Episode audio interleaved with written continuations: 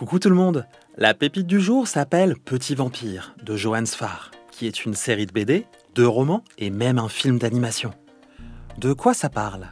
Avoir 10 ans, c'est génial, mais au bout de 300 ans, ça commence à faire long. Petit Vampire a beau vivre dans une maison hantée avec une joyeuse bande de monstres et de morts vivants, il s'ennuie ferme. Son rêve? Aller à l'école pour se faire des copains. Mais ses parents ne l'entendent pas de cette oreille. Ce qu'il y a de génial avec Petit Vampire, c'est sa galerie de monstres.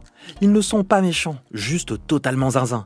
Il y a d'abord le père de Petit Vampire, le capitaine des morts, un pirate squelette qui adore l'opéra.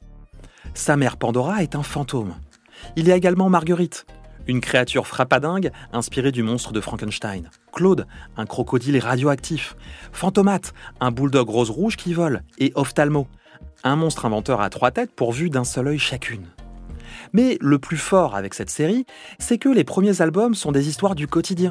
Dans le premier tome, Petit Vampire va à l'école, mais la nuit.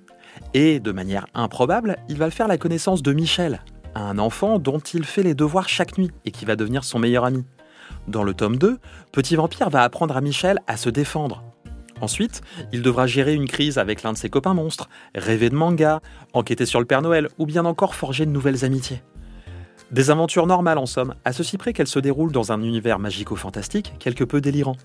Si vous avez besoin de convaincre vos parents de vous laisser lire Petit Vampire, dites-leur que la série est une ode à la tolérance et au respect des différences.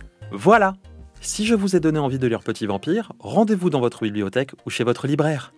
En plus des sept premiers tomes, indépendants les uns des autres, Johannes Farr a imaginé une série en trois volumes qui a été adaptée en film d'animation. Il y a aussi trois romans où les histoires sont racontées du point de vue de Michel. Je vous mets toutes les informations dans la description de l'épisode.